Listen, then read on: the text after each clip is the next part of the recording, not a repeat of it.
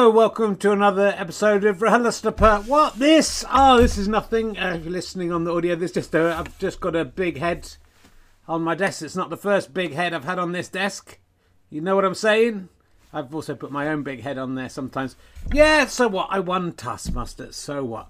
Let's not make a big deal about it, everyone. Come on, just grow up. It's only a TV show. We don't need to go on about it all the time for the rest of our lives, okay? Champion of Champions in 2021. Let's see who wins that little baby. So thank you for all your support this year. Happy Christmas. We've got one more RHLSTP coming out this year, but this one is with the fantastic Rhod Gilbert and is a really special one. It's very funny. He's very honest. I think he might be a little drunk. And I might be a little drunk. We'll see. Do support me if you can. Why not buy a copy of The Problem with Men? If you haven't got one already, it's a brilliant late Christmas gift. It's a brilliant way to spend the book tokens that your auntie has sent you. It's £10.99 or something. It's probably a book, probably your £10 book token from your auntie Jean will do it. But you could become a monthly badger as well. Remember, at the end of year, monthly prize draw is up, and that's always a big one with lots of extra special things. Maybe my Taskmaster trophy will be one of the prizes. It will not. So become a badger, gofasterstrike.com/badges. All your money goes back into making more content. We'll make more RHLSTPers. We'll make, I like the way on the picture, it looks like it's got feet, it's got Greg's feet coming out of the head. We will make more sketches for Twitch of fun. Hopefully in 2021 we can get out and actually make some sketches outside. Check out my Twitch channel, twitch.tv/rkherring. And remember, if you're with Amazon Prime, you can use your subscription and link your accounts to Amazon Gaming, Twitch, and you can then give us £5 every month at no cost to yourself, and we get £3.50 of it, and £1.50 disappears. I don't know what happens to that, but that's a great way, again, to fund us and make sure we can keep making free podcasts for you to enjoy. Become a monthly badger. You get lots of extra interviews, prizes you can win, and stand-up shows you can watch, and a membership badge and a membership card. gofasterstrike.com/badges if you want to join that and give us maybe £3 a month more if you want. It's up to you. It's good. Anyway, have a lovely Christmas, my fine friends. I'm on The Chase on Christmas Day, 5 p.m. on ITV. Let's see how I do on that. Do I win a massive golden head of Bradley Walsh? We'll see. We'll just come back next week to see if I have that. And thank you for watching. Let's sit back, relax, and listening, and enjoy RHLSTP with Rhod Gilbert. Hello, please welcome a man who's in Santa's grotto. It's Richard Herring. Hooray! It's Christmas. Nearly if you're watching it live, but much more nearly if you're listening to the podcast. Welcome to Richard Herring's Loosening Santa's Trousers podcast. Because he's eaten so much, not because I'm trying to get into his bits, and you know, good way of getting extra presents though, I guess. Though I was talking to Rudolph the Red-Nosed Reindeer, it's Christmas themed, yesterday. He calls it RHLSTP. RHLSTP, stop saying that, you people over there. I've always found, and this is apropos of nothing, I was just thinking about this, I think the Rupert the Red-Nosed Reindeer song is deeply offensive and wrong. The other reindeer won't hang around with Rudolph because he's got a red nose and they think he's different, and then because Santa uses him to light his sleigh, suddenly they all love him, and that's okay. The end verse should be Rudolph says, "Fuck off, all you other reindeer. You didn't like me when I wasn't famous, and I'm not going to be your friend now." I'm going to rewrite that story, and I'm going to turn it into an animated classic where Rudolph the Red-Nosed Reindeer is a bit more sweary. I had a picture of him. There he is. Look, there's Rudolph the Red-Nosed Reindeer. It's nice, isn't it? So, what's been going on this week? I have been acting. I've been acting in a proper film, a feature film. I think it's an independent one. I certainly didn't have a Winnebago or anything. We were filming in a church in Epping. It's unusual because I wasn't playing a paedophile or someone who uses sex workers. So, even though I had this moustache and I look like I do. Though in the second scene I did slightly perv over a woman young enough to be my daughter, so I suppose I was still typecast. When we were in the church in Epping, This has sort of stuck with me this week, and I've thought about it more. I forgot to take a photo of it, but in the vestry where our green room was, there was a little plaque up on the wall dedicated to a woman who'd worked in the church, right? I think in about 1950. I can't quite remember. And it had her name and said what her job was. And then the rest of the plaque, apart from that, said she had died 1 month short of her 95th birthday. And that just seemed an odd detail of all the things you could put on a plaque to someone's life. She didn't mention any of her achievements, what she'd done at the church, whether she'd had anything exciting in her life. They could have just said she was 94. That would have still been. It's not like, oh my God, she got so close to being 95. What a tragedy she died. 94 and 11 months and 95. It's the same, right? If it had been 100, then she nearly got to 100, but she didn't. What I'm saying, to have a plaque to her and then waste all the words on it on just saying she very nearly got to be 95 years old, and that's all we find out. But that's her defining thing, not a kindness, not what she did for, not what she did for her family. Maybe they literally had nothing else to put. They had a number of words they had to get up there. They just couldn't. If we say she was 94, we have to come up with 9 more words about her 9.5 decades of life. Not quite 9.5, Simon. Good point. We can use it. I just felt it's tragic, and I think I'm going to go and try and find out this. I'm going to go back to the church. I'm going to find out what the woman's name is. I'm going to try and find out more about her life, and I'm going to make my own plaque with things from her life in it. It could be a new show. It could be that she just didn't have anything.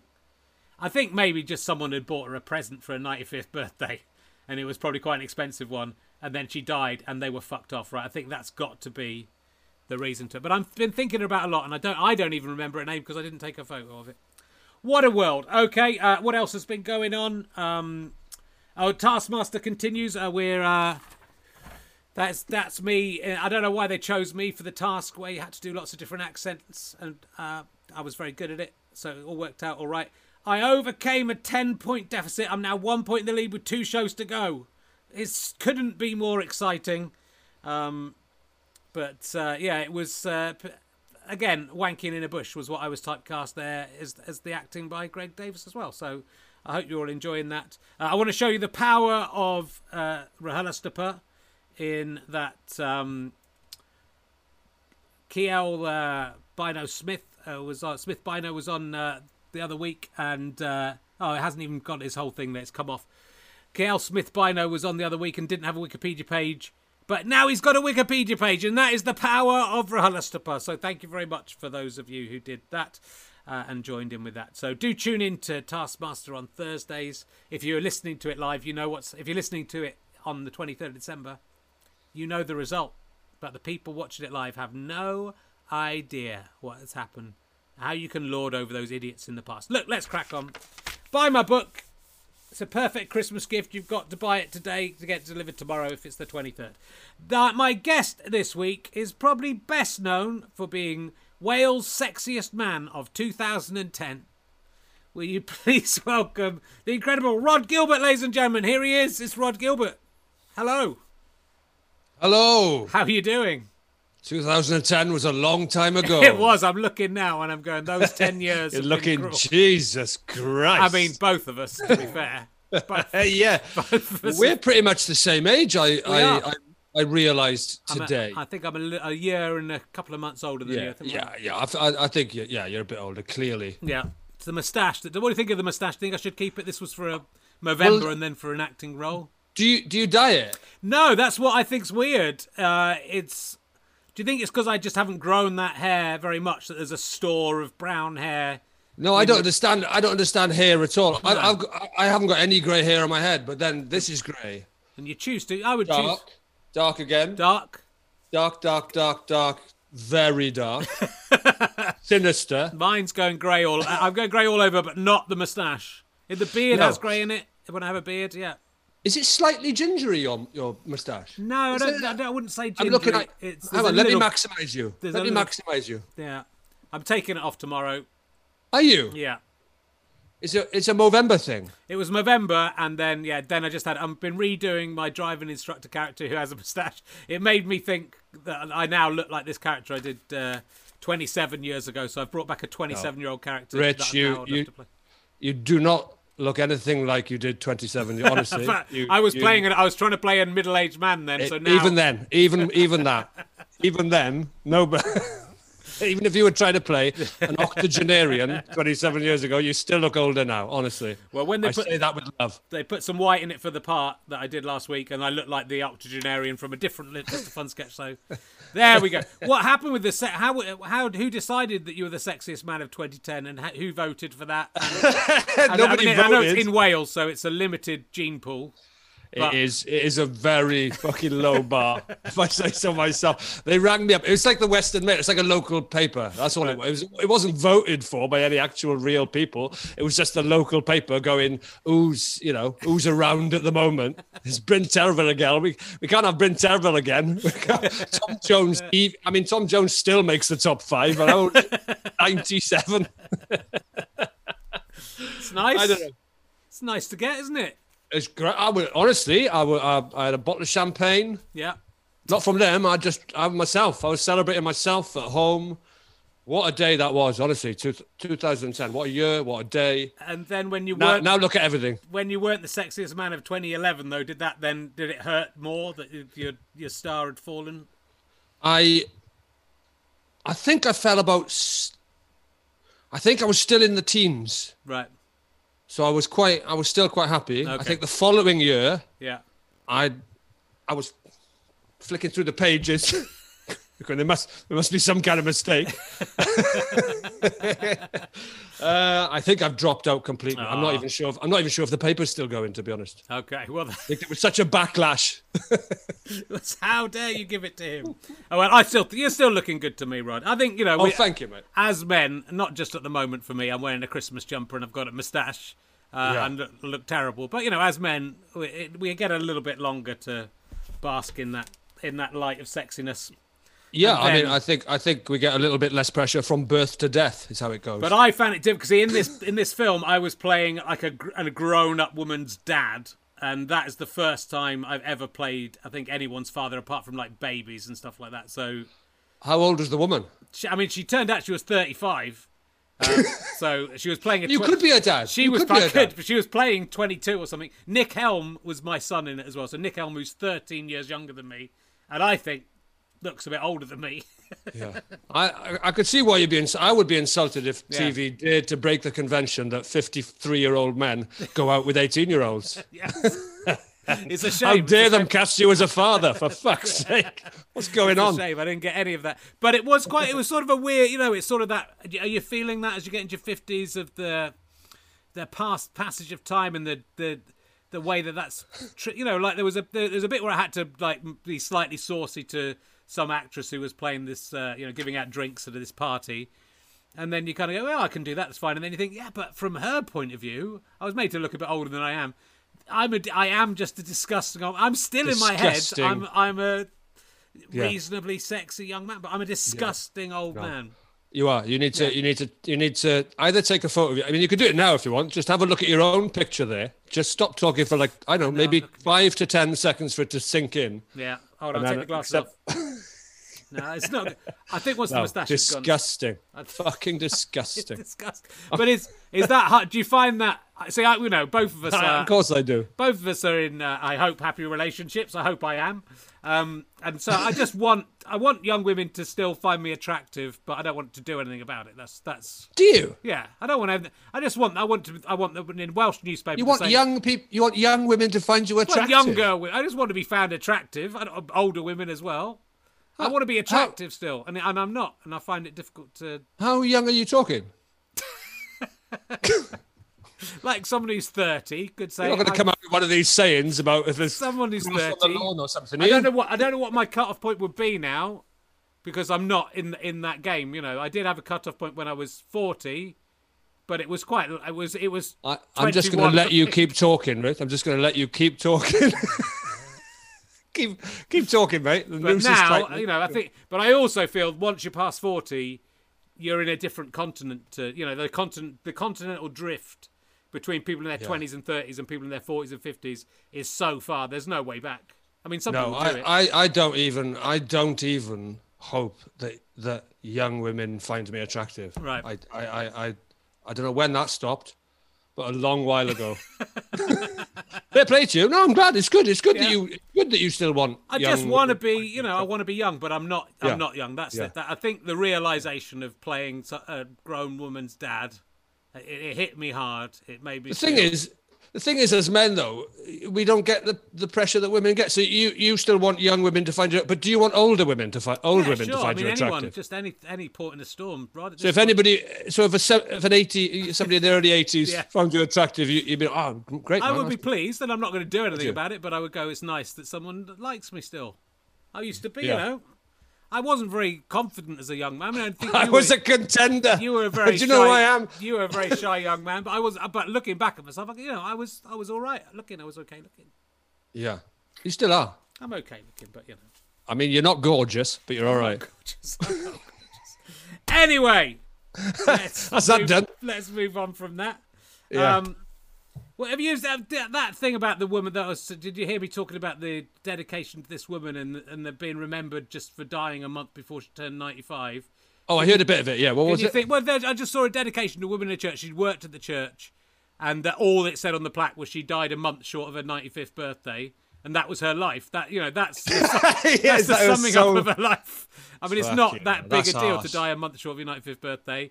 And she must have done other things. Have you ever seen a worse dedication? Like they've gone to the trouble of dedicating something to her and then just not saying anything about her. Yeah, that is very, very, very. For somebody who's accomplished so much, that is pretty damn. That's reductive. That is reductive. Yeah. That's reducing her life to almost making it to 95. Was that it? Yeah. There's nothing else. All her achievement. Yeah, yeah. No, I agree with you. I didn't hear your bit there, but. Whatever it was, I 100% agree with it. Yeah, it's terrible. Have you experienced anything like that? What's the worst thing do you think they could say if they were summing up your life, Rhod Gilbert, and they had 10 words to sum it up? What's the worst thing they could say? That is hard. It is. That is hard. I don't think I could beat that.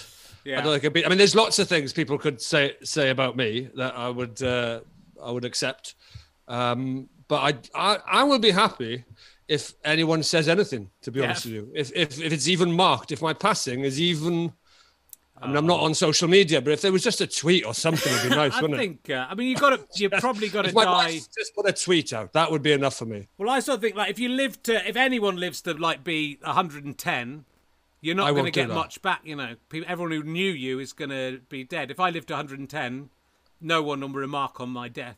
But if I could die in the next 2 or 3 years, probably get mentioned in. The Guardian. Yeah, definitely The Guardian. Yeah. Probably only The Guardian. Probably some people on Twitter go, oh, that I met him. It was all right. It's sad. How would you feel if you died and the only mention you got was like in the Daily Mail? Nobody else even remarked on your passing. That would be bad. Like nobody, not even Twitter, nothing. So your site was just closed down by Twitter and that and Facebook and this just stopped. Yeah. Chris, your sound man, your producer, they just left it. Yeah. And the only thing was a couple of lines in the Daily Mail. I mean, at least it's something, Rhod. It's something. Yeah, you're right. I'll take it. It's something. You've got to take what you can get. I'll take it. So, look, I've been listening to your newish podcast. You got into the podcast game. Hey, before you get onto that, I thought you always start this podcast with some fucking putting me on the back foot with some... That was the sexist man. Some weird... Oh, that was it? Yeah, that was it. I thought. Oh, that was it. I got away quite lightly. You did get away quite lightly. I mean, you've done some rubbish, but not nothing that. You've mainly done quite good stuff. Yeah, it's all right. I'm still doing some of it. Let's face it. Let's talk about your podcast because it's good. It's very triggering for me. I'm going to tell you this straight away. Okay, it's called Froth. Yeah, and it's you and your wife and Barry Castagnola, who's a great stand-up. Your wife's called Sean. Yeah. My first girlfriend was called Sian. Right. And it's triggering for me to hear a Welsh woman called Sian talking, and I find it very difficult to hear. When you say triggering? Yeah, because it makes me remember. Do you mean you're going off in your trousers? No. Well, almost, but not quite.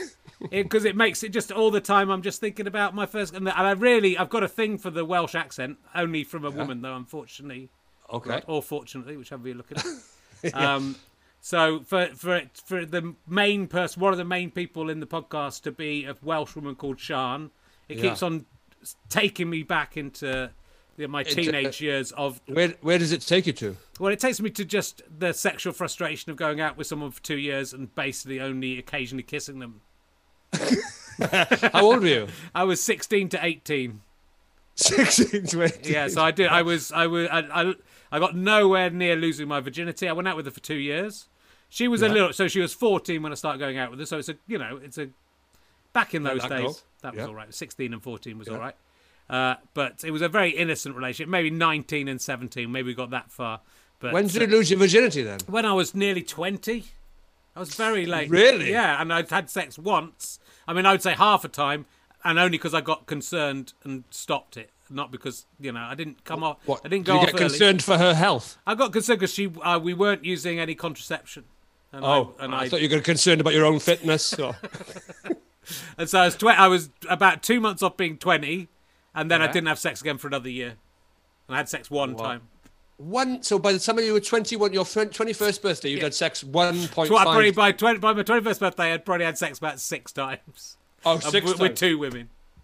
Oh, fair play. I lost my virginity. I didn't know. I didn't have any sex education in school. Nor did you, probably, in the early 80s. A little bit, but yeah, not nothing. About the same age. Yeah. Nothing. We had nothing in Wales. And so I can't remember what age we were. Right.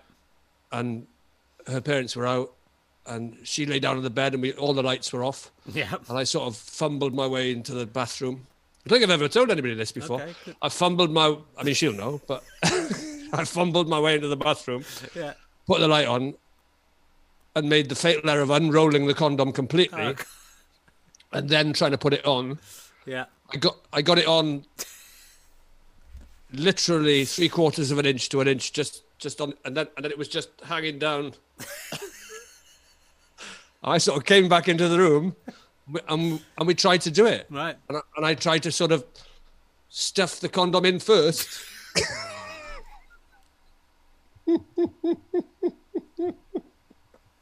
So is that half a time, or is that a quarter? I don't think that even counts as half a time. I don't know if it can. I mean, I was thinking the other day, does my first time even count? I was technically inside. I'll tell you if it counts. I'll jot this down. Technically in, so like, it was...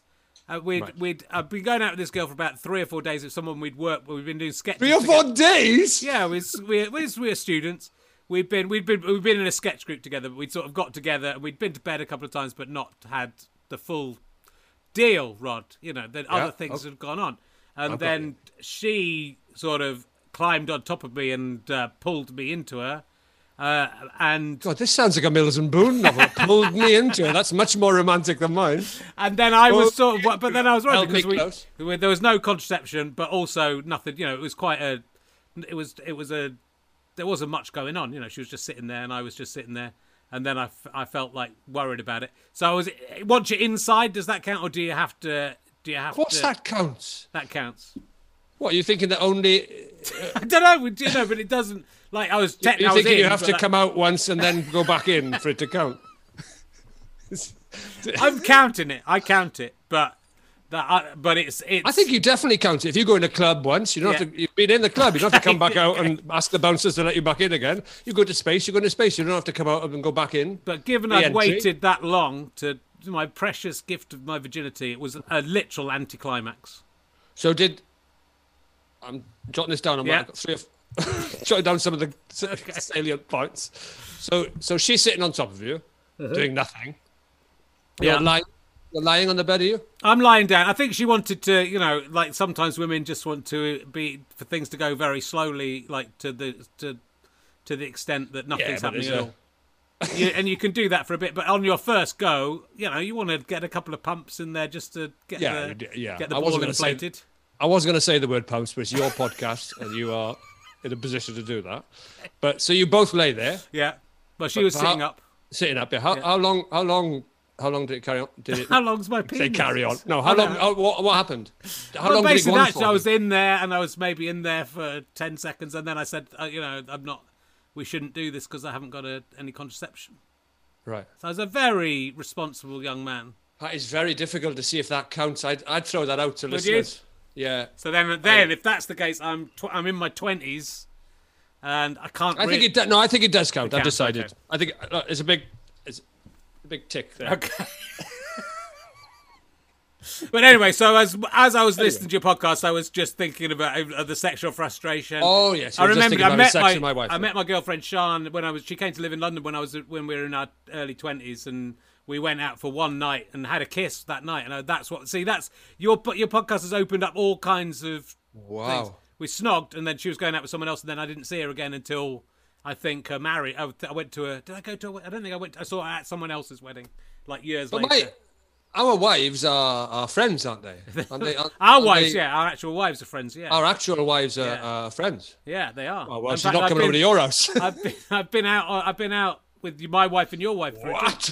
I think, or did I just share a cab with them? I can't remember. But was it just my wife? And it was just your wife. You were off on tour.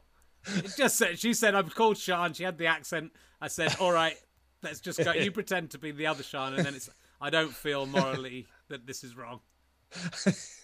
She agreed. Yes, I've met your wife. She's lovely and she's very funny. She's very pretty. What's it like? Because me and my wife have done a few things together. Like she's been on my podcast and we've done a few things on Twitch together, messing around. Is that good for a relationship to be doing comedy together, doing a podcast together, or is it? Well, on the whole, it's fine. Yeah. On the whole, it is fine. We're fine with it. Yeah. It has. We're both slightly control freaky, and you can kind of only have, like, because of the amount of work involved, in not there's much prep, but there's a bit of prep and there's a bit of admin, there's a bit of working out, and so one of you has to take a bit of the lead, and then the person who takes a bit of the lead feels that it's kind of their thing. Sure. This is me I'm talking about, by the way, when I say one of you. But also it's because it was kind of the genesis of it. It sort of evolved, I think, out of my radio show on Radio Wales, where I did that for 10 years before Sian came on as a co-host. Yeah. So I did it with other people for 10 years before she got involved. Sure. So I sort of feel that it's my thing, I guess. And then, of course, she's got strong opinions on it. And so that's where it can get a little bit tense. But broadly, I like that though. There's a little bit of tension in the podcast, bit of an edge, and I like it. You're a proper. I mean, look, you get on. If the podcast is anything to go by, you get on very well. You got a very good sense of humour together, and it's a very nice relationship. But because you've been together a good while, you're able to be honest with each other and honest when you're winding each other up, and it's good. But that's where it's. I mean, it's Richard and Judi, isn't it? That's what Richard and Judi's all about. Is it? I suppose we are the new Richard Madeley. I'd love to be the new Richard Madeley. I would, honestly. Yeah. You said earlier, what could be the new Richard Madeley? What could be on the plaque? Honestly, the new Richard Madeley. That would or even not even the new one. Just one of them. And so the podcast is you take a couple of silly stories from the news and just chat about them and have some guests over Run Zoom. With it. Yeah, and run with it. But what's nice about it is that we can actually follow the conversation. So we go, I don't know the answer to that. Who might know that? And then we'll just ring. Yeah, that's really good. I love that. People we know or people we don't know, and just follow the conversation till we get answers or don't get answers or whatever. Yeah, we did it completely trying to get away from the news cycle this year has been. Yeah. So fucking grim. Yeah.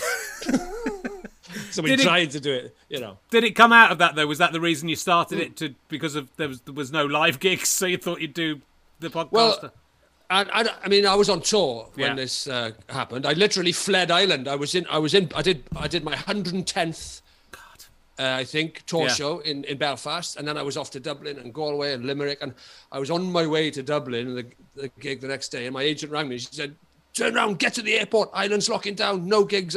So we literally sort of hightailed it to the airport, got out of there, and got back to Britain, where the mood was a little bit more relaxed, it has to be said.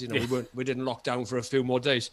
But I mean, lockdown's been very, very odd, up and down. I've had some really dark times. It's been really up and down, properly struggling at times. Sure. And some shit that's happened in my life. And the podcast really, it was totally born out of that. It was totally just going, we want to come down here in this basement and just talk shit and forget everything else. Yeah.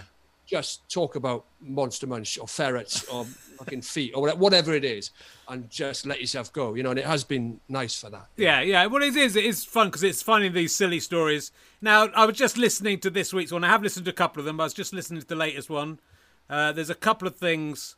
I've discovered that you have eczema in your ear. That's quite interesting. I don't think I would have found that out anywhere else. I wouldn't have found that out by Googling.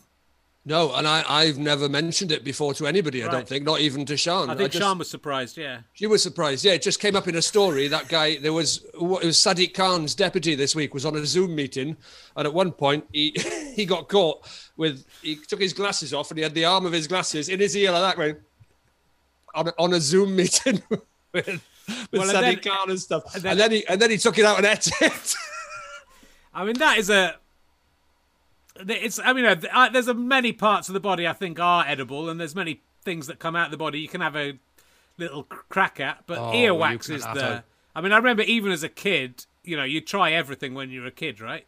Yeah, earwax is straightforward, I think. But you try earwax and you go, okay, I don't need to try that one again. It's not. We all know it's bitter. Yeah, it's not. I don't know quite how we know that, but earwax is really simple. A quick sniff when you definitely. 100%. If you say you know, you're lying. Yeah. Taste it. No, I don't think you do. I don't think most people do. No. So he was gouging it out with his ears, with his glasses, literally gouged it out, and then spooning it into his mouth on a Zoom meeting with Sadiq Khan and other dignitaries. And he said that he had eczema of his ear canal, and I went, that's what I've got. That is, and I've had that for 40 years. I've had treatment for it. That's exactly what I've got. It is painful. Yeah. Having said that, you don't need to spoon it out with your glasses and eat it. I mean, I think it'd make you even less likely to eat it, wouldn't it? If it's got eczema, it's not just the earwax; it's sort of earwax with eczema. Oh, that's interesting, actually. Do you think that makes it? Maybe that makes it tastier. That is interesting. It's got flaky skin in the wax. Yeah, it's almost like a sort of nougat effect. I don't know. Yeah, that's an interesting one. That is it more or less appetizing with eczema? Ear canal skin. I mean, you're the man to find out. We could find that live on. Oh, I could do this live. I haven't got. I've only got it in one ear, so I could literally have a control ear. Yeah. Well, I just eat the wax, and then the other one I can eat with flakes of eczema skin in it. We can do and then I can feed back to everybody. Blind taste test. Like imagine your listeners. There's people listening. Boo, boo, boo. It's going to be like that Paddy McGuinness show with people just switching off. Boo. I know. Well, I did. I actually, when you started bringing it up on your podcast, I had to turn your podcast off. But then I just I listened to the rest of it on the dog walk. But it was like, this is too much. The thing about this is Sian as well. But Judi, was it Judi Dench? Or someone? It was an actress who had. Judi Dench. Yeah, Judi Dench had given a kiss of life to a fish. And then Sian claimed she'd given a kiss of life to a fish. Yeah, as well. lying. She hasn't. I think they're both lying. Sian often lies. She lies. Well, I think Judi Dench is lying as well. Because surely. Why would Judi Dench lie? Sian, I get it. But why? But you can't give a kiss of life to a fish because a fish has gills. You can't. It doesn't ingest oxygen in the same way, so you can't blow into it and give it air. That's killing it. I'm more inclined. Air kills a fish. You need to put it back in. Yeah, it swims in water. If you take a fish out of water, it dies. That's why, because it's not in water. You can't blow into its mouth. That's like just pouring water into your mouth in a torrent. It's like putting a hose pipe in your mouth. Going, that'll make you better, Rhod. What's wrong with him? Why is he getting better? We're on to Taskmaster already. I think. See, if I was on the podcast now, we'd have this conversation. I'd go, I don't know, actually. Let's ring somebody. We'd either ring a fish expert, or we would ring a comedian who we happen to know who had a goldfish or something like that. Yeah. That's where we'd go. I get Judi Dench lie. I mean, Judi Dench wouldn't lie about it. Yeah. She wouldn't lie. But you think your wife? Sian would. Oh, Sian, fuck. Sian's got nothing else. So all she's got is a fantasy life of. Blowing into goldfish and eating chow mein out of her dad's pocket. That was the week before. Do you hear that one? I did hear that one. That was great as well. Fucking lie as well. In a hotel room, she said she had a full beef chow mein out of her father's pocket. No, she didn't. And I have to pick her up on this. I'm sorry. Well, it's very good. It's very entertaining. Do all listen to it. Did you see I mean, you're not on Twitter. They were on Twitter this week. There's a confession site, and I've just forgotten what it's called. It's run by Rob Manuel. He does a few things, and people can anon confessions or something it's called, but I can't remember the name of it. But a manager says I got a great deal for my comedian client to do his own podcast, and got him a fantastic deal. And every week, I tell him he's done a great job, and I've never listened to a single episode. Do you think I know it's not me because my management have never done anything with my podcast, and I've never had a great deal in any podcasts. Think it could be you, Rhod? I'm trying to work out who it is. Think it could be you? Did you get a great deal? Does every week your manager go, great show today? I haven't told this to anybody else. Yeah. But we're still operating on a loss. Are you? Okay. Yeah, because we pay Barry Castagnola a proper wage to produce it. Good, rightly and so. And then nobody else gets any money. So I don't get any money, okay. Sean doesn't get any money, and my agent gets 15% of fuck all. Her words. I think you're safe then. All right. That's the way it should be. That's the two of us out of that. So that's good to hear. So what? So look, you'd just come back to stand-up after like 8 years off stand-up or something like that, wasn't it? You hadn't done a stand-up show for 8 years. I think about 7 years. Yeah, a very long break. I didn't think I'd do it again. Yeah. So what brought you back to it, and how annoying? And are you going to be able to carry on the tour, or are you still? I mean, I know you've got dates in February or something, but that's not. No, I haven't. I put a couple of socially distanced dates in March. Right. Basically, I had about 36 left to go. Right. And then I was filming the show and stuff. That all got cancelled. So we've just bumped it, kept bumping it. Yeah. From March to July, July to September, September to January to March. At the moment, I got a couple in March, socially distanced, and the rest are in July and then the autumn. Oh, okay. Well, so that should be. Okay. Who knows? I'll keep bumping them. If not, people have been very kind. Most people have kept their tickets, you know. But I also appreciate there's a massive recession coming. And I'm expecting the boo, boo, boo. I'm expecting the tickets to start being refunded any second, which is utterly fair enough. Sure, sure. Is that, I mean, was it great? Was it good to come back to stand up after that length of time? Or is that frustrating to have been stopped, or is it? I've got a very love-hate relationship with stand up. Sure. Where I know so many stand ups who have to be on stage. They love it. They miss it. They get withdrawal symptoms if they don't go on stage every few days or whatever. I'm not remotely like. I get such performance anxiety. I'm so fucking stressed by the whole idea of it. I'm bouncing off the walls. I'm a mess. Right. So in 7 years, I didn't do a gig. I did not miss it for one day. Right. Not at all. I just one or two circumstances happened in my life, and I found myself suddenly writing a show again, writing for the first time in 7 years and back on stage. And with my same love-hate relationship. I love doing it and it's got the buzz, but the nerves and the stress, the strain on me is so immense that if I don't do it, I'm not worried. Do you know what I mean? It's like that's a surprise. I mean, I used to get nervous, but I don't. I mean, I don't. It's not. I get like heightened. I get, you know, there's adrenaline, but I don't unless I'm doing something that I've really not done before. I mean, I guess you're doing really big gigs, but was it the same as small gigs as well, or is it? It doesn't make any difference. No. The size of the gig is neither here nor there. I get the same nerves when I'm doing the preview gigs in a room of 50 people, in the lots of many lovely pub gigs around the country where you can go and try out stuff. I get exactly the same feeling there, sure, as I do in the bigger ones. You know, exactly identical. Right. You know, and I'm outside pacing the streets, right? You know, pacing, just bouncing off the walls, basically. You know, so I sort of love it, and yeah, I love hate. And because obviously you're touring on your, I mean, with your team, I guess, of tour managers or whatever behind you, but you're it's one tour manager. One tour manager. So it's you and your tour manager, which is basically what I tour with as well now. Do you find that different? And you know, obviously when you start doing the clubs, You're mixing with lots of different comedians, but is that part of it, that you're just the loneliness of it? Is that weird, or do you kind of? Well, I'm very shy, and I'm quite solitary anyway and stuff. So I'm absolutely fine on my own, or with me and just Simon Mason, my tour manager from the Comedy Store. You'll probably know. Yeah. But I equally do miss the circuit. I do miss. The cut and thrust of the circuit. I do miss going on with other people, the sort of crack backstage and stuff, and just watching other people, you know. I miss that buzz of that somebody else has gone on and they've fucking died on their ass, and now you've got to go out and try it, or you've died on your ass and then watching them do really well. All of that is interesting and fun and exciting. It's a real landscape, isn't it? It's an exciting place to work and stuff. When you're on tour, it's perhaps not quite as exciting a place to work because it's just you and your routines. Sure. And I have got my routines, man. This is when I sound check. This is when I shower. This is when I go through my stuff. This is when I get on the exercise bike. This is when I eat. It's like that, you know. Yeah. Whereas when you're backstage in a smaller comedy club or whatever with other people, you can't do any of that because everybody's just fucking talking and eating your sandwiches and banging on about how well they did or how shit the crowd is. You know, it's yeah. much more. Yeah. So I don't. You when you started, I was more. You started about 2002, and I came back to stand up about 2004. I don't remember us crossing over all that much on stage because it's weird. Some people like Russell Howard, who I was on his TV show the other day.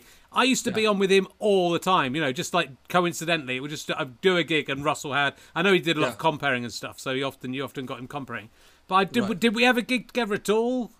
I never compared really, so maybe it's that. No, I don't think. I mean, I'm flattered you don't remember. I don't think we did. I don't think we did. It's sort of weird that with comedy, some people you really cross over with all the time and see all the time, and then other people you go, oh yeah, you know, I've never been. Maybe on it's because we were both, I don't know, maybe we were both headliners, so maybe that's why. I think we're both. I was going to say at the start of this, we're both very pedantic people who grab hold of an idea and won't let it go and are argumentative. Yeah. So this could be an interesting podcast, but so far we've got forensically rinsed the shit out of an idea. Yeah, maybe it's that. No, I don't know. No, I don't think we did. I shared a taxi with you once. I said this to you before the podcast started. I think that's the only time we met. When was that? Because I don't remember that even, Rhod. I don't think I'd even started doing comedy. I think it was around about the year 2000. I was in Clapham. Oh yeah. And you came out of a shop. And I was with somebody. I was doing market research at the time. Okay.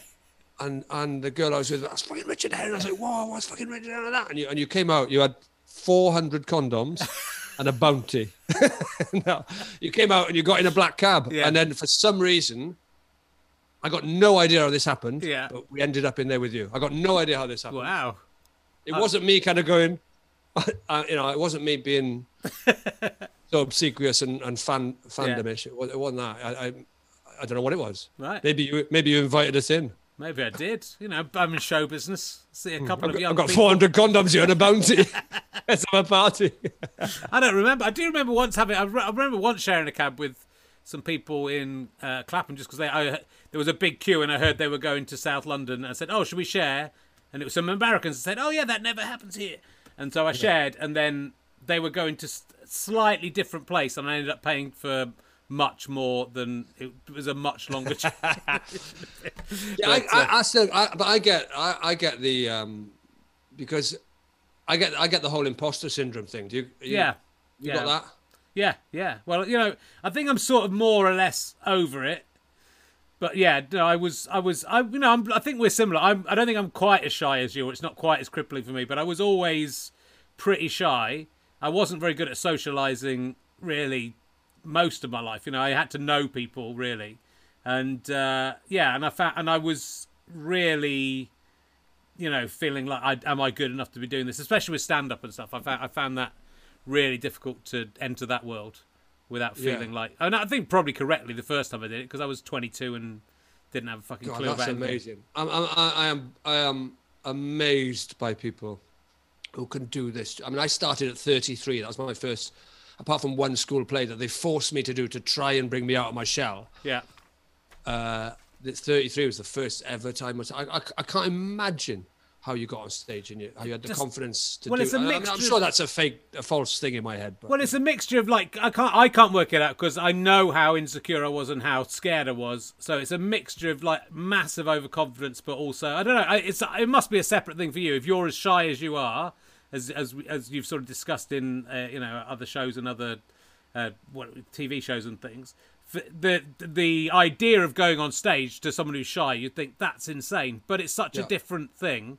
That I was absolutely, you know, the idea of going to a party and talking to a stranger was absolutely terrifying to me. And I'd go to parties and I'd basically run away unless I was really drunk. But the idea... That's what I did. I ran away. I mean, if Sian was here now, the night we met, this is only 12 years ago. The night we met in a nightclub, a shitty night. Oops, sorry, I shouldn't say that. I can't edit it. So you're allowed to swear? They had a shitty... No, I know they're swearing. It's the nightclub I'm worried about. Okay. Shitty carpet in this wonderful nightclub. Wonderful. And we met in there. And well, incidentally, that's where I met my previous girlfriend 10 years earlier as well. I don't think I've been out with anybody that I didn't meet in that shitty nightclub. Okay, that's nice. For the last 30 years. Anyway, but I met Shannon there. And she was this sounds awful. She was following me around, but I'm not going around. She was following me around. But I was running away. I was getting on really well with her, and we'd chat, and then I'd go, right, got to go. And I would run over there and stand on my own. Like, and she'd follow me. And in the end of the night, there was only two people left in that nightclub. Her, wondering where I was, and me, locked in the toilet until... I'm 37 at this point. Right. Roughly. Yeah. And... I was thrown out because I was hiding in the toilet from this girl I was getting on quite well with. That's shy. I think you're more shy than I am, but it still would, you know, for that person to then make that, and for me as well, you know, I think like as a kid, you sort of like don't.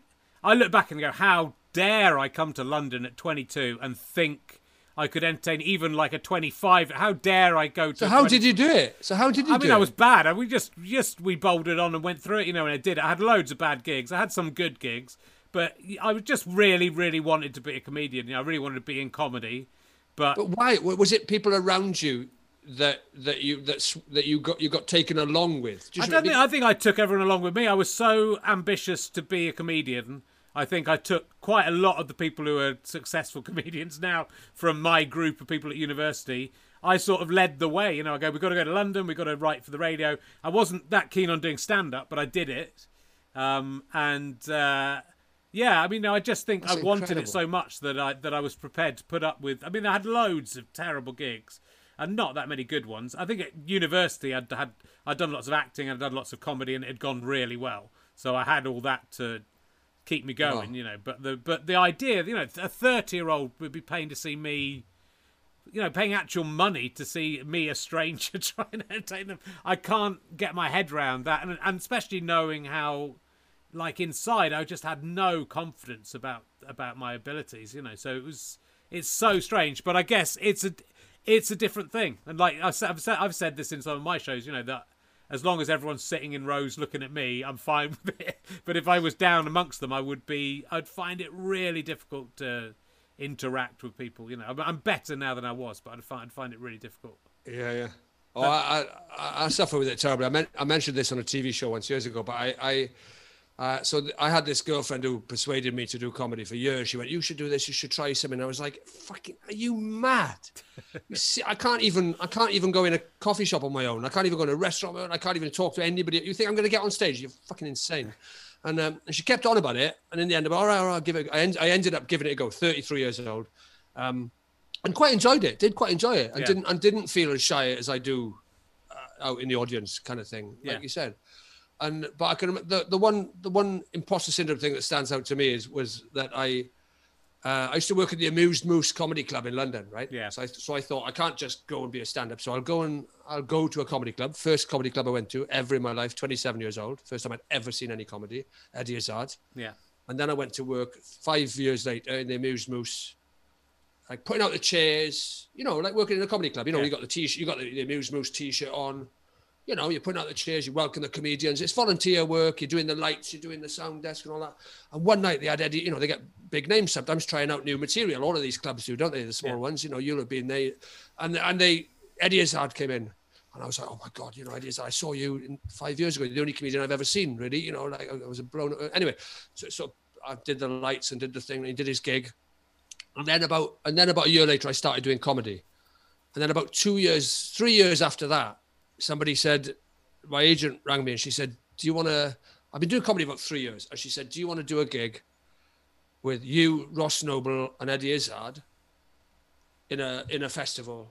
It's just you three. And I was like, the fuck are you talking about? Me, Ross Noble and Eddie Izzard? I was like, no, of course I don't. She was like, this is like a lot of money, you know, for somebody who's been doing stand-up for 3 years. It's more money than I earned that year. Sure. It's like, I'm absolutely not doing a gig with that. I'll hold his coat for him again. I'll do the fucking sound and the lights and I'll put the chairs out. But absolutely, and I turned it down, you know, and I would turn it down today if I got offered that. I wouldn't do that gig now. I'm not, you know, it's that thing of going, no, I know where I'm at. And I know my place, you know. Yeah, it's interesting. I mean, no, I think people just assume, and some of the comedians I think are, I mean, some of it is bluster and some of it is covering up insecurities, but obviously there's a confidence to being a comedian. So I don't know if I've known anyone who's quite as, you know, wallflower as you are that you're describing here. No, in some ways, in some ways, weirdly confident in some ways, and yeah, you can walk out on stage, you can play to have many people, whatever, do that. But equally, you know, and I've said this on Would I Lie to You, although they didn't cover the shyness part because that's a bit dark and grim and not very funny. Yeah. I said that I slept outside a hotel in Spain for a month because I was too shy to check in, and they kept all the stuff about the hotel and all this kind of stuff, but they cut the bit where I said I was because it was too shy, because they were like, yeah, that's not Friday night 8:30, is it? But I used to be, and I still am to an extent. Like, I was scared. I wouldn't go into shops if I was like abroad and I was, you know, on my own, and which I sometimes went on a holiday on my own, and like I was too nervous to go into any restaurants in case I didn't understand how it worked, you know. So I'd just not eat anything, or I'd just, you know, I'd find a sandwich somewhere and somehow get it. But I would be so, you know, you wouldn't even try things out because I was scared. I go home. If I went Christmas shopping now. Yeah. So if I went Christmas shopping tomorrow, I would leave the house and I would come home in the night with my blood sugar on the floor because I can't go in somewhere and eat. And right. So I will try and go in a coffee shop. I'll try and go in the chip shop. I will stand outside a restaurant. I will go, come on, you can go in there. Just go in there. Look, there's two people in there on their own. Come on. Can't do it. It's interesting. I mean, 5 hours later, I go home with no food and no drink, just fucking on my knees. It's similar. I think we've got a similar approach to stand up in some ways, and certainly the way you pick on us. I mean, what you're doing with, I was watching a lot of your stuff again today, and you're just great at finding the, you know, the absurdity in something quite small. Obviously, the famous example of you having the suitcase handle and taking that idea as far as it will go. But it's that thing. But we're both, your parents were both teachers. My parents were both teachers. It's sort of interesting. There's a lot of sort of similarities. I did hear you on Stuart Goldsmith's podcast in 2012, and you'd just been doing work experience, and you were saying you were considering giving up comedy and becoming a primary school teacher. Well, I did give up comedy pretty much. Yeah. I didn't do another gig after that for 7 years. Right. But I just didn't do the primary school. I mean, my parents were both teachers, but everyone in my family is teachers. Me too. My brother's a teacher. I'm the only one who's not. Yeah, me too. And, and I've seen what it's done to them. Yeah. And it is brutal. Yeah. I think there's not the respect. There's not the. There's not resources, not the support, there's not the money, there's not the anything to be a teacher. Other, you've just got to want to do it and love it, and then just take the shit, you know, and focus on the reward that the kids can give you and you can get from yourself. But I wouldn't be a teacher. No, I mean, I say I wouldn't be a teacher. I would still entertain the idea. You know, some of these things I do in my work experience series. I've done 33 episodes now. Yeah, which BBC Wales is showing every week. Every week. This is how bad lockdown is. Lockdown, they got no content every Friday for 6 months. 6 months on a Friday night is Rhod Gilbert's work experience on BBC Wales. It's like fucking Dallas. Going 6 months of every Friday, 33 episodes, 9 series. They repeat every Friday. That's good. Literally overexposure. No, there's an overexposure. So honestly. The one of those that I haven't seen that I was most interested in was you were an RAF pilot in one of your work. How far did you get as an RAF pilot in? What did you do? Three or 4 days on the job? Is it something like that? I always get 3 to 5 days in total to film the whole thing. Okay. So I've got a training is usually, so teacher, 1 day's training, off you go. Yeah. RAF fighter pilot in the same planes the Red Arrows use, 1 day's, 2 days training, have a go. And I was flying this. I get very airsick as well. And have you ever been in a fighter jet? No, it's not EasyJet or Ryanair. It's not like that. The G-force is insane, but because of the budget of BBC Wales, like if it was Clarkson doing it and Hammond and those fuckers, they'd be in one of those. They'd be training in them, wouldn't they? Building up their resistance and working it all out. BBC Wales, literally half an hour in a classroom getting a fighter jet. So I got in this thing, and they threw it around with me in there. I mean, I was. here's some little known, under the thing of TV, I was sick 8 times before they made me take the controls. Okay. So they said they've got this system. So you've got the guy in front of you and you're in the back, you know, and you've got controls and he's got controls. And he said, you know, he's basically like, okay, you've got control, you know, and you're like Maverick and Goose or whatever. You're like, okay, I got control. I had 3 sick bags with 8 sicks in my right hand while I was driving. Yeah, and the other thing is that the MOD wouldn't let us put GoPros on the what's the ejector seat, right. The lid. Yeah, that lid is like £1 million quid, and it shoots up in the air. So we had GoPros on it attached to his camera. They were like, "You can't fucking do that." In the end, I was holding a camera like this and driving the plane, and with 3 sick bags with 8 sicks in, trying to do this thing. Oh my god, hilarious! Absolutely amazing, though. Amazing. Yeah. Oh yeah, I've done some. But the idea of it isn't really to do like toughest jobs or amazing things. It's just, you know, we started off with Bin Man. It's just celebrating people and the stuff they do, you know, and finding the joy and the fun in every the stuff we all do, even if it's the shit, most boring shit, boys. It's finding where the fun is and where the challenge is and where the interest is for people. Yeah. I think. Yeah. Terrific. Well, I'm going to ask you some Christmas emergency questions because it's Christmas.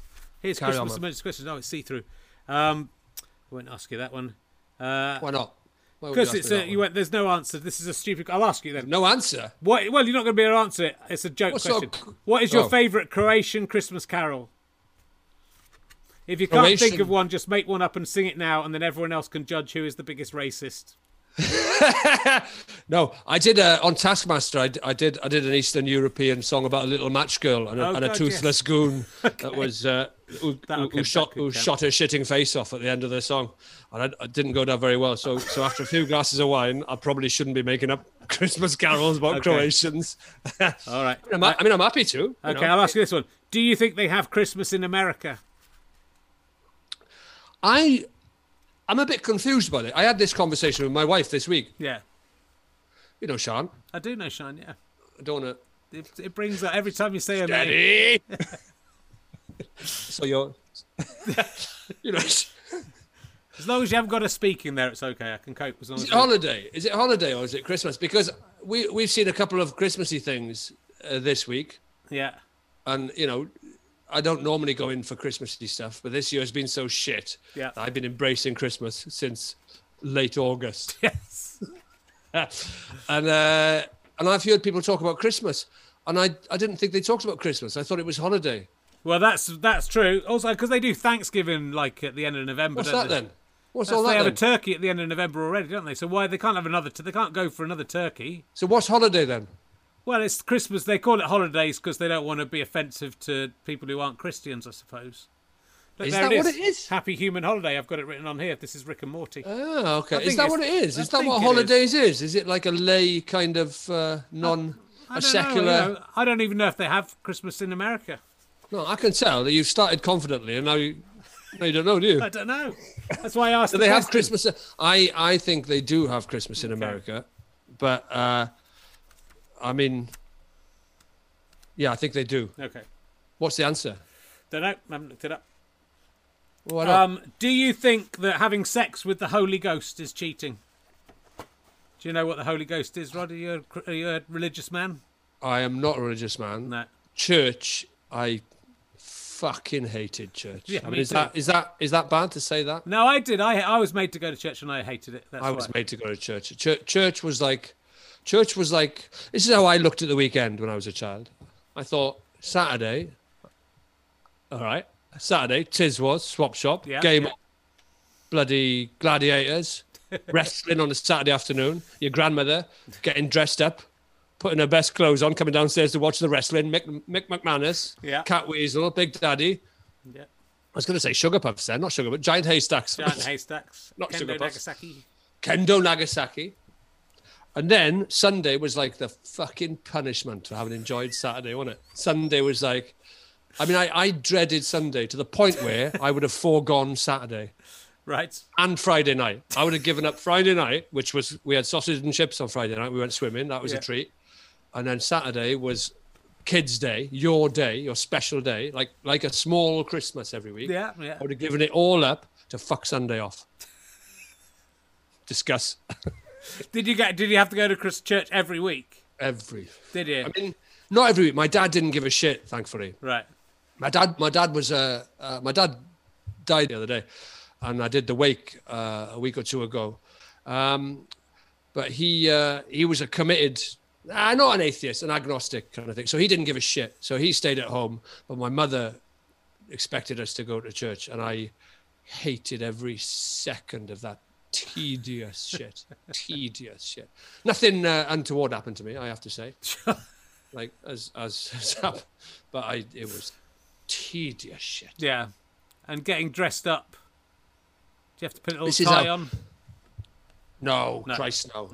No. My dad wouldn't. I don't think my dad would have let that happen. He was happy for us to, like, it was a compromise, you know. My mum took us to church, but my dad wouldn't have allowed that. I don't think my dad. This is my parents were married for 58 years, and my mum died on their 58th wedding anniversary of Alzheimer's, and recently, just before my dad passed away the other day, he's not religious at all. And then he said to me, "I'm looking forward to seeing your mother again," and I was like, what? And I know you're grieving, but, you know, what are you talking about?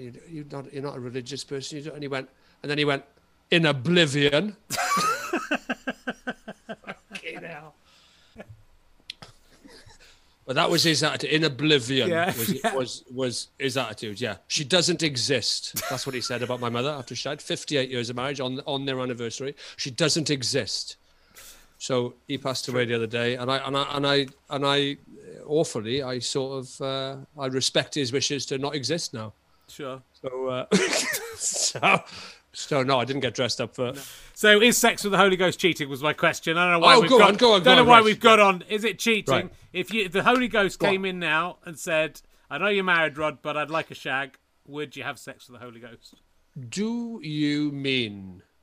Is sex with the Holy Ghost cheating? Do you mean is it cheating on my partner? Yes, is it being unfaithful? That's what you mean. Yeah.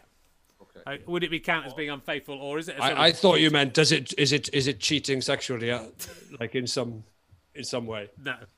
But I wouldn't ever mean something like that. I was sort of robbing the idea of sex. Would I shag the Holy Ghost? Well, the thing is, what form is the Holy Ghost taking? Because there's a lot of questions immediately. What form is it taking? Yeah. Is it a dove? Usually, is it a dove? The Holy Ghost sometimes. So a dove walks in, claiming to be the Holy Ghost. See, we're already into difficulty. The dove walks in, right? My first thought is, hello. Yeah.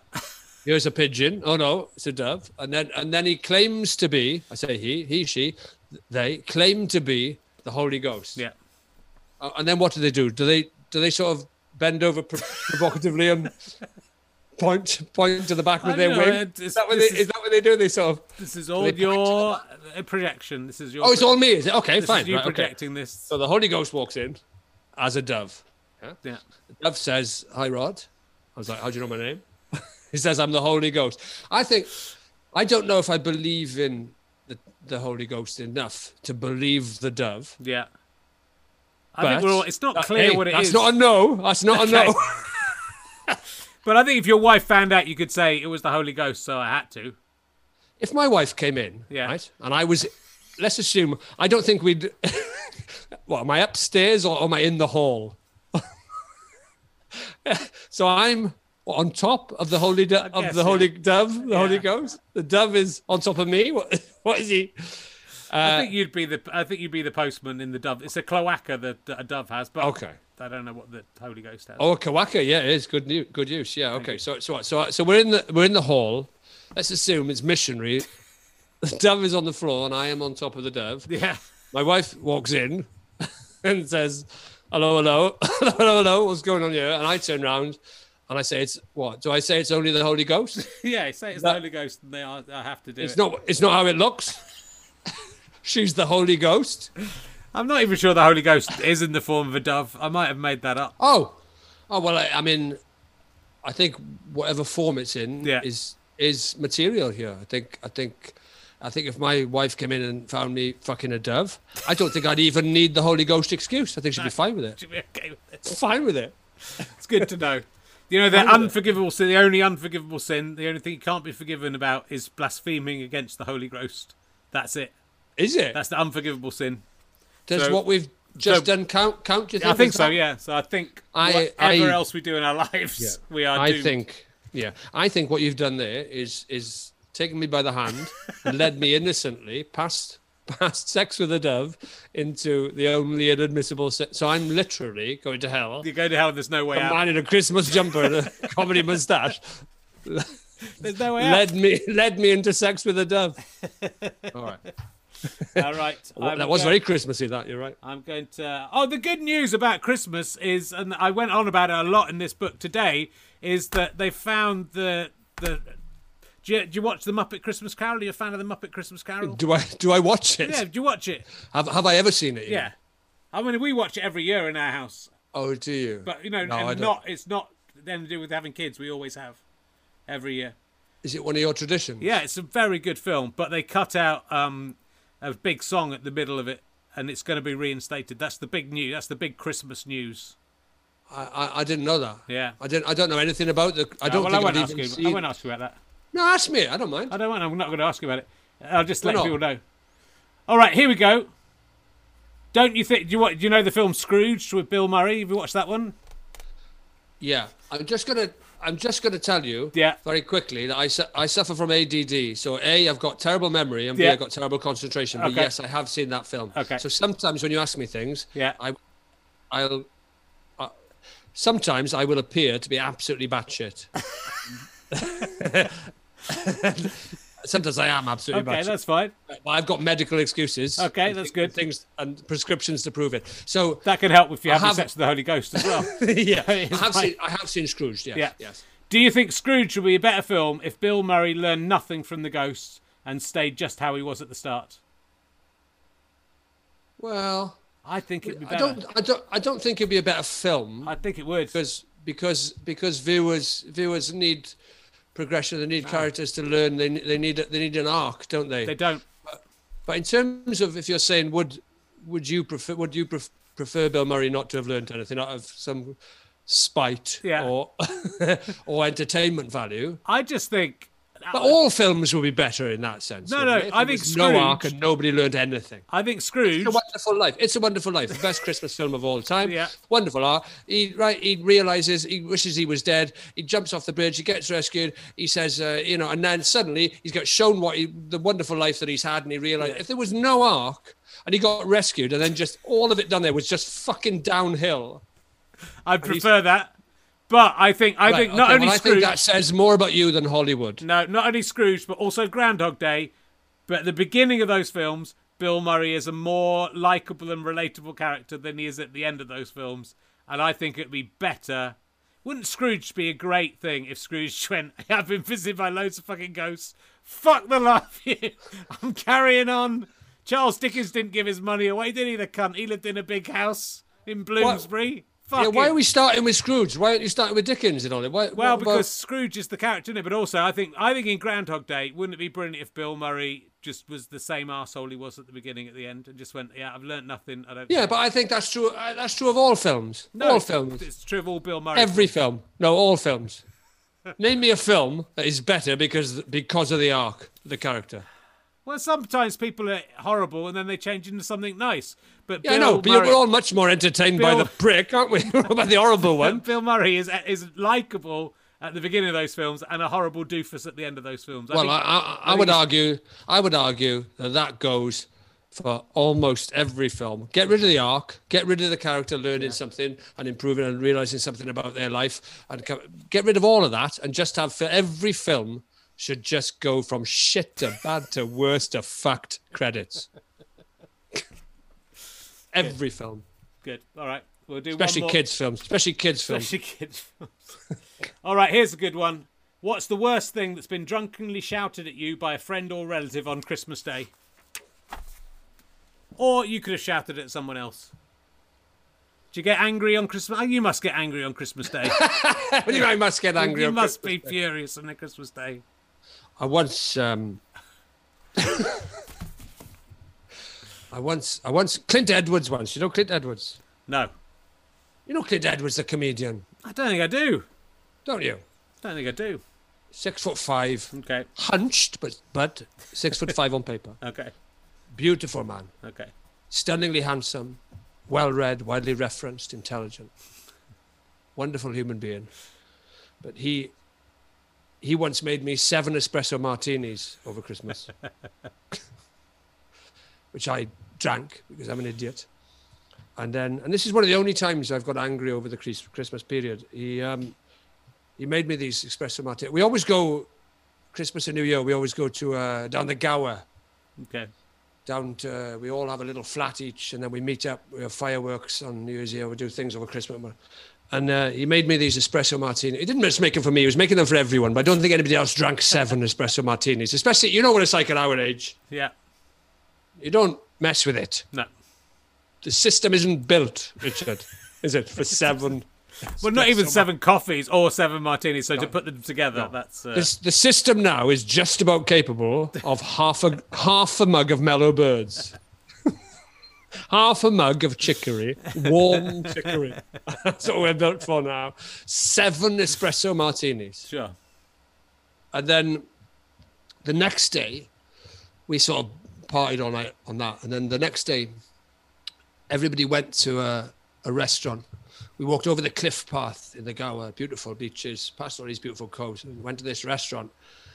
And then, everybody else ate, my wife and Clint and everyone else. Barry Castagnola was there. I think Greg might have been there. I don't. And then we all ate. And then I didn't eat. I wasn't feeling quite well enough. And then we left. I had a glass of water, if I remember. And then we left the restaurant, and I had a mile to get home. And it was at that point that the espresso martinis hit me. Roughly 20 minutes pitch dark run across the cliff path, and I said, I'm not going to make the toilet, and I set off apace ahead of everyone else with my phone as a torch. 20 minutes across the cliff path back to this flat. Just about made it. Got through the door, got the key in the door, got in the bathroom, put the toilet seat down, and then shat myself everywhere into my, just filled my trousers both sides like a piping bag. And then this is one of the few times I got angry over Christmas, and then had to stand there until everyone else got back. And then I heard my wife Sean and them come in the front door, and the front door was immediately by the toilet, so I had to sort of call out and ask her to passed through some bin bags, just black bin bags, which I then had to stand in and get changed, get all my clothes, like a magician, like one of those things you had at the beach in the 70s. You know, one of those things your mother got changed at the beach. And stuff. I get changed everything into this bin bag. And then I handed the bin bag out to Sean to dispose of. And I spent an hour cleaning up the bag. And then I handed her my hat. It had gone up my hat for some reason. Or it was just my bobble hat. It was up the back. Like, you know, like a baby's nappy. You know, I haven't got kids, but I've heard people say, well, it went right up their back, out the back of the nappy. This was like that, but a grown man up through his trousers, up underneath the fleece of the T-shirt and on the back of my hat. So I passed her that out, and this is true love. Remember those stickers you had on your things as a kid? True love is rinsing out your husband's hat in a sink over Christmas because there's shit up the back of it. That's true love. That is true love. And and I was really angry with Clint Edwards, and that I think is the only time I've been angry with Eddie, because I was like, why the fuck did you make 7 espresso martinis? Who has 7 espresso? It's not like he's in his 20s. He's younger than me. But who has 7 espresso? We're not. You can't do that. I mean, you know, you've got to take some responsibility. His point was you shouldn't have drunk them. But when somebody's handing out espresso, once you've had a few of them, you forget, don't you? But other angry Christmases, I don't. I will almost certainly have got angry at other times over Christmas. But that, I remember being really annoyed at that, partly because I was just trapped in this little bathroom while everybody else, because they all came back. They did their mile walk across the cliff path, and they were all in there. There was music outside, but I couldn't even come out because I had to clean the bathroom down, and then I had to get clothes. Oh, no. It's just the moral of this story. It's the shitting in your hat. I can't get past. I didn't shit in my hat. It went up. It just passed up. It went up the back and onto the back of the hat. Not even on the hat. I was very sheepish. You know. Sometimes with your partner, you're quite sheepish. Sometimes you're quite bullish, aren't you? You kind of go, "Oh, will you bloody hell? Will you stop doing that? Will you do this?" I passed the hat out. I was totally naked, apart from the bin bag, yeah. And I passed this hat out and was really like reverted to. So I was, would you mind washing my hat? And she did. God bless her. Oh my God! Right. Oh well, yeah, that was. Is that the kind of answer? Thing? That was a good answer. Is it? Yeah, what was the question again? I'm getting angry at Christmas. Have you ever got angry at Christmas, Rich? I must have done. I must have done. You must have. You're a pernickety argumentative. I think but I can't. I'm quite calm. I used to have a big temper when I was a kid and like young man. Did you? Yeah, I just used to lose my temper. I'm sure, and occasionally I do. What do you lose your temper about now, Freak? Only now, and not recently. When the kids were little and we were getting no sleep. That's tough. Yeah, that's and we tough. Just moved, and we had a baby and a 2-year-old. I'd get into arguments with my wife that would get, and you couldn't even like 5 minutes after they'd finished, you couldn't remember what they were about because they weren't about anything.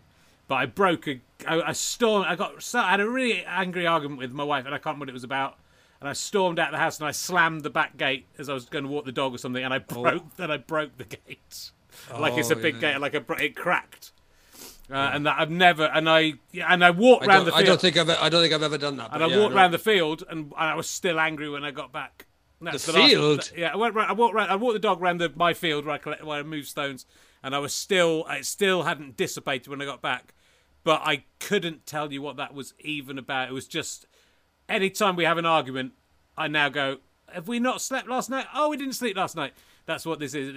It's always that. Because we get on pretty well, and I think any couple has arguments, but that when you're that angry that you're kind of going at, and that was what I was like. I remember once when I was a kid, I got angry with my parents, and I've put this in my radio sitcom. But I stormed out of the kitchen and slammed the door, and it went back on its hinges and fell off, and nearly fell on my mum, and would have basically injured her very badly. But my granddad saw it and stood up and caught it. But this wooden door was I slammed it and it went, and then fell off its hinges and just nearly fell onto my mum. So imagine if that, in some reality, that door killed my mum, and I've had to live the rest of my life knowing I committed matricide. Yeah, but it probably, unless it was a very heavy door, it probably would have just flattened her and not killed her. Yeah. I hospitalised my mother once. Did you? Not on purpose. No. I mean, there's no way of saying this that sounds good. I hit her in the face with a cricket bat. I was not deliberately. No, okay. I'm going to say not deliberately every 3 sentences. So nothing can be taken out of context. Yeah. Yeah. Actually, no, there's no way that somebody can't lift out some of this without me saying not deliberately. So I'm not even going to tell it, because even if I say not deliberately after every word, still somebody could lift it out and fake it up and knock it up. No, I can't. Forget that. No. I've already said it was an accident. Yeah. I hit Anthony Sewell. I think it was the ant called Anthony Sewell. We were playing hockey, and I was quite good at hockey. Oh, but it's not somebody famous. No. Right. I was at school, and I hit it high and smacked him right in the middle of his front teeth and knocked out his front teeth. But he'd already had his front teeth knocked out, so I just knocked out his false. What? So you just knocked? Oh, you knocked out the false ones. I've knocked out his false teeth. I thought I'd knocked out his front teeth, but I'd knocked out his false front teeth that he'd already had knocked out. I thought you were going to say, luckily enough, he'd already had his front teeth knocked out, yeah. So your bat just swung through the gap. Yeah. think it was Andy. Silently whooshed through the gap where his teeth were already missing. He was a hard kid. He was a hard kid, and I was quite scared I was going to be murdered for doing that, even though it was an accident. But that's quite... I might as well tell you my mother now. You've gone for that one.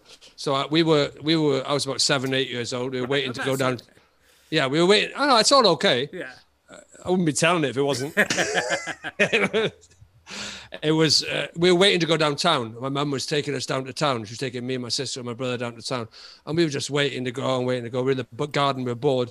And I had this cricket bat. My sister took a pair of underpants, my underpants, off the washing line, and then bowled them at me. And I was hitting them back to her. And then she bowled them at me this one time, and I swung back. Exactly. And my mother was standing behind us. Yeah. And I looked around, and her face had just opened from there to there. And we had to go to hospital and 7 stitches to put her mouth back together. It's not as funny now I say it like that. No, but these things are, it's funny at the time. I think it's interesting because you do, as a family, you end up doing things to each other, largely accidentally. That if they happened in any other situation, you would never see those people again. If something, accidents happen. Yeah, they do happen. They do. I've got a lot of them. I've had a lot of them. I've had a lot of of accidents. Well, look, Rhod, I'm conscious that we've got. I mean, I think we could go on all night. We can if you want, but I don't mind. Whatever. Look, no, it's been really lovely to talk to you. So you're back on the road next year at some point with the Book of John. That's March, I think. Yeah. I think at the moment we're aiming for March, but Book of John. Yeah, it's called the Book of John. And good. I'm glad I got that right. And Froth is the podcast that you need more people to listen to, so you can make some money from it. Yeah, we're on episode 20, so it's early days. Well, it's sort of interesting. I mean, a lot of people have started doing podcasts, especially this year. So it's a very crowded marketplace again. I don't think we're that. It's not that bothered. Of course, we want it to be a success, but equally, we are sort of doing it for fun, really. Yeah, I think so it's very professional, though. I like the way you sum up what's you've already recorded it. You have a nice intro where you kind of hit ahead to what's coming up and give some little clues as what's coming up. It's very professional. It's quite well produced. I mean, it's quite well produced. It's produced, it's well produced by Barry Castagnola, but it's more produced than a lot of podcasts, probably. Sure. For better or worse, it is. Yeah, we put a bit of time into producing it, but that might not last. And is there TV stuff on the horizon as well? Is there stuff carrying on, or is? Or is it all finished? Or we're just going to see you doing work experience. Or is it all dried up? Is it all fucking dried up? I've got a thing, as we're plugging stuff, I got a thing on Comedy Central starting in the new year called Growing Pains. Okay. Which is a lot more fun than it sounds. It was, it's basically me. It's like, do you know... I liked the old Room 101, when you got to know a bit about people and it was quite intimate and personal and stuff. So it's that, but it's not that. But it's a chat show, but about people's teenage years. So it's Bill Bailey or Richard Ayoade or Sally Phillips or or Roisin Condi or whoever it is. If we have a second series, obviously. But people talking about being a teenager. It's such a rich area, and an interesting area, and an intimate and personal area that is kind of, in many ways, missing from TV, I think, at the moment. Sure. It seems to me that you're sort of moving. I mean, a lot of your stand-up feels like a mixture of truth and fiction, and knowingly. Always, yeah. And I think, but it feels like you're moving into more veracity in what you're doing and more and getting into sort of slightly deeper subjects and examining yourself a bit more. Is that fair to say? Yeah, that's bang on, I think. Yeah, I mean, it's always, my stuff started out as total nonsense, total surreal sort of storytelling nonsense, and then moved to be a bit more truthful, but with bits you weren't sure about. And now, so it's always a mix of real and fantasy and true and not true, but it's definitely moving more into he just gets a bit like that. You've got to evolve, haven't you? Unless you're Bill Murray and that, and maybe you don't want me to. Maybe you want me to. I want you to be the guy. The guy arguing about sandwiches with the British Rail. That's what I want. Never change. Yeah, yeah, yeah. Well, I am, you know, I am definitely the guy that will spend half an hour in front of a British Rail person arguing about an egg and cress sandwich.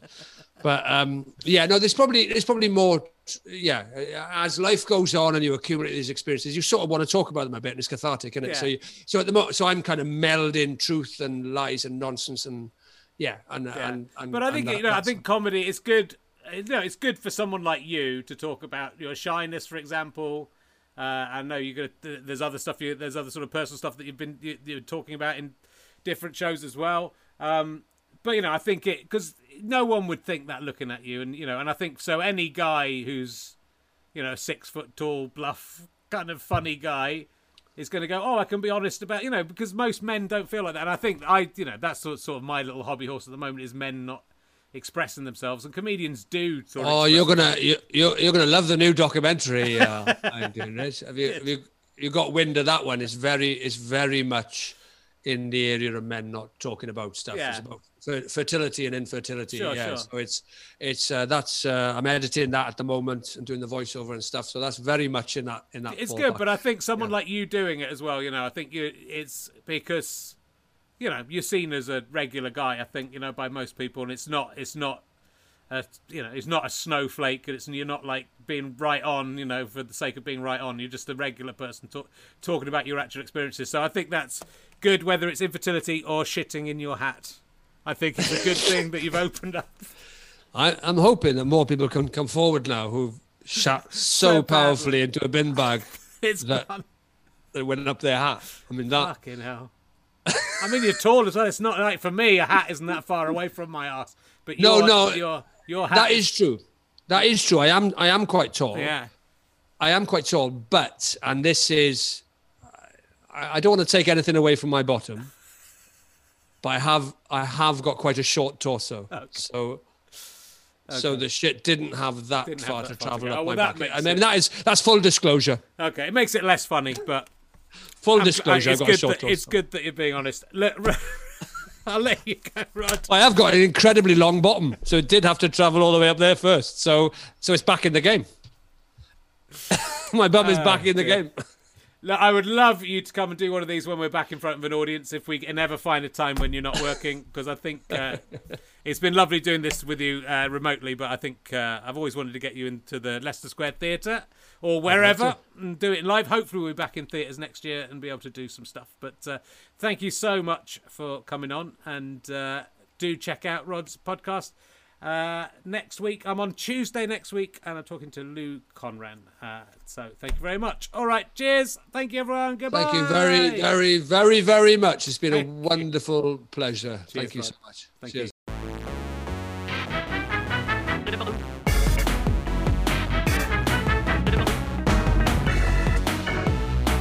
You have been listening to RHLSTP with me, Richard Herring, and my guest, Rhod Gilbert. Thank you very much to Pest for providing this Christmassy music with sleigh bells in it. Cling, ling, ling, ling, ling. That was the sleigh bells there. Thank you very much. I'm indebted to my producer, director and friend, Chris Evans, not that one, and all of his family really are fantastic as well. Everyone who works for Go Faster Strike, we didn't get to spend too much time together this year, but thank you to Craig and Kinga and George, the incompetent sound man particularly. Thank you also to everyone at ACAST for looking after us this year and helping us get through a difficult time. Thank you to everybody at the British Comedy Guide who are doing sterling work for us still with my more esoteric podcast, but you can also listen to this on that platform as well. Thank you also to Ben Walker, our usual producer, who hasn't had too much to do this year, but has helped us with putting all the ads and everything into the podcast. This is a Sky Potato Fuzz and gofasterstrike.com production. Head to gofasterstrike.com. You can buy lots of my downloads, DVDs, books, and also become a monthly badger. gofasterstrike.com/badgers and help us make even more content in 2021. Let's hope we're allowed outside. Let's hope that we can do some RHLSTPs in actual theatres. Imagine that. All right. Cheers, kids. See you around.